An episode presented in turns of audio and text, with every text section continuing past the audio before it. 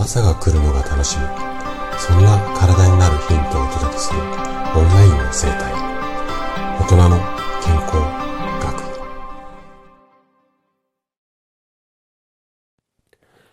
おはようございます。高田です。今日は症状の授業ということでまた頭痛のシリーズをねお届けしていくんですが、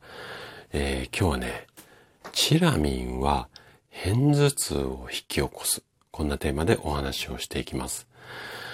あなたはチラミンっていう言葉聞いたことありますかね？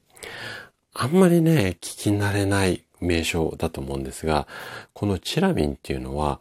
柑橘類だったりだとか、あとはチーズみたいな食品に多く含まれる物質で、まあ、全員ではないんですが、一部の方にとっては、頭痛の原因となる可能性が非常に高い。こういった成分なんですね。で、今日はこのチラミンと、まあ、頭痛、頭痛の中でも片頭痛の関係について詳しくお話をしていきます。ぜひね、最後まで楽しんで聞いていただけると嬉しいです。じゃあ、早速本題に入っていきましょう。今お話しした通り、チラミンっていう言葉、あんまり聞いたことない方がほとんどだと思います。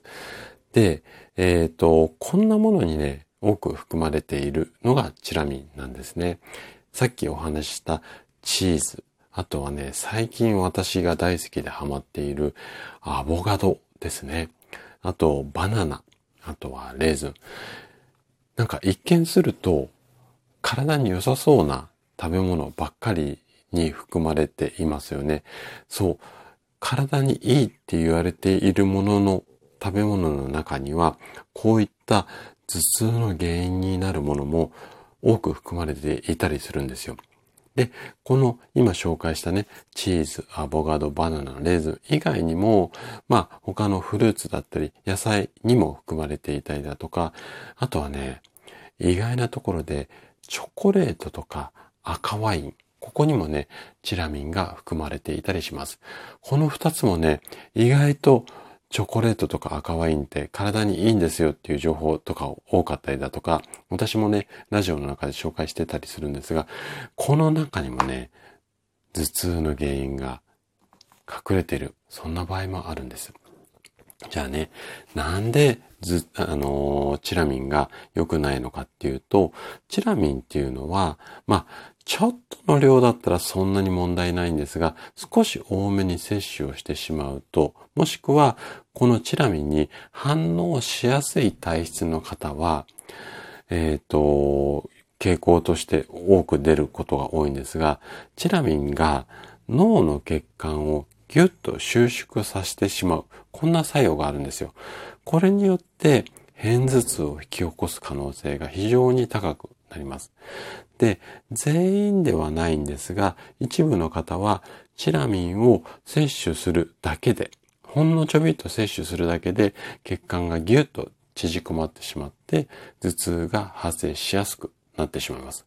で、何度も繰り返しになりますが、これは全ての人に当てはまるのではなくて、チラミンに反応しやすい方がこの頭痛になりやすいっていうことですね。で、じゃあどうやってこのチラミンによる頭痛を避けていけばいいかっていうと、やっぱりね、チラミン多く含むあの食事をできるだけ、うん、避ける、もしくは量を減らす、このあたりが大切になります。特にチーズとかアボカドっていうのは結構ね、チラミン含まれている率っていうのが高くなるので、このあたりはもうできるだけ避けていただくか、もしくはどうしても食べたい場合はちょびっとに留めておく。あとはね、チョコレートや赤ワインも意外とバクバクいっちゃう、グビグビいっちゃう方も多いので、この辺もね、もしチョコレート食べた後、もしくは赤ワインを飲んだ後に頭痛起こりやすいんだなっていうタイプの方は、ちょっとこの辺をね、あの、セーブする、このあたりの対策っていうのも大切かなっていうふうに思います。で、繰り返しになりますが、ここはあくまでも全員に当てはまるものではないので、個人差がかなり大きいです。なので、あなたの頭痛がどんな時、例えば何を食べた時なのか、暑い時、寒い時、もしくは月末なのか月初なのか、あとは大事な会議の前なのかとか、いろいろこうパターンっていうのがあると思うので、まずはどんな時に頭痛になりやすいのか、このあたりを確認してもらって、そこに合わせて頭痛の対策をしていく。頭痛にこういったものがいいですよっていう情報はいっぱい溢れてますけども、頭痛に悩む方が減っていないっていうのは、その対策そのものが全て間違いではないんですが、やっぱりね、それがあなたに合ってないことが多いんですよ。なので、あなたの頭痛がどうしてそうなるのか、ここを確認して、それに合わせた治療っていうのがとっても大切になります。で、食事だけではなくって、同時に睡眠と運動。食事、睡眠、運動。これはもう栄養、栄養じゃない、ごめんなさい。健康を手に入れるための大原則だし、あとは症状を改善するための大原則。で、ここの運動のところに、私の院でマッサージしてる生体が入ってきます。要は、体の外側からの刺激ですよね。で、このあたり、食事、睡眠、運動、かっこ生体、そしてストレスを減らす。このあたりのいろんなアプローチを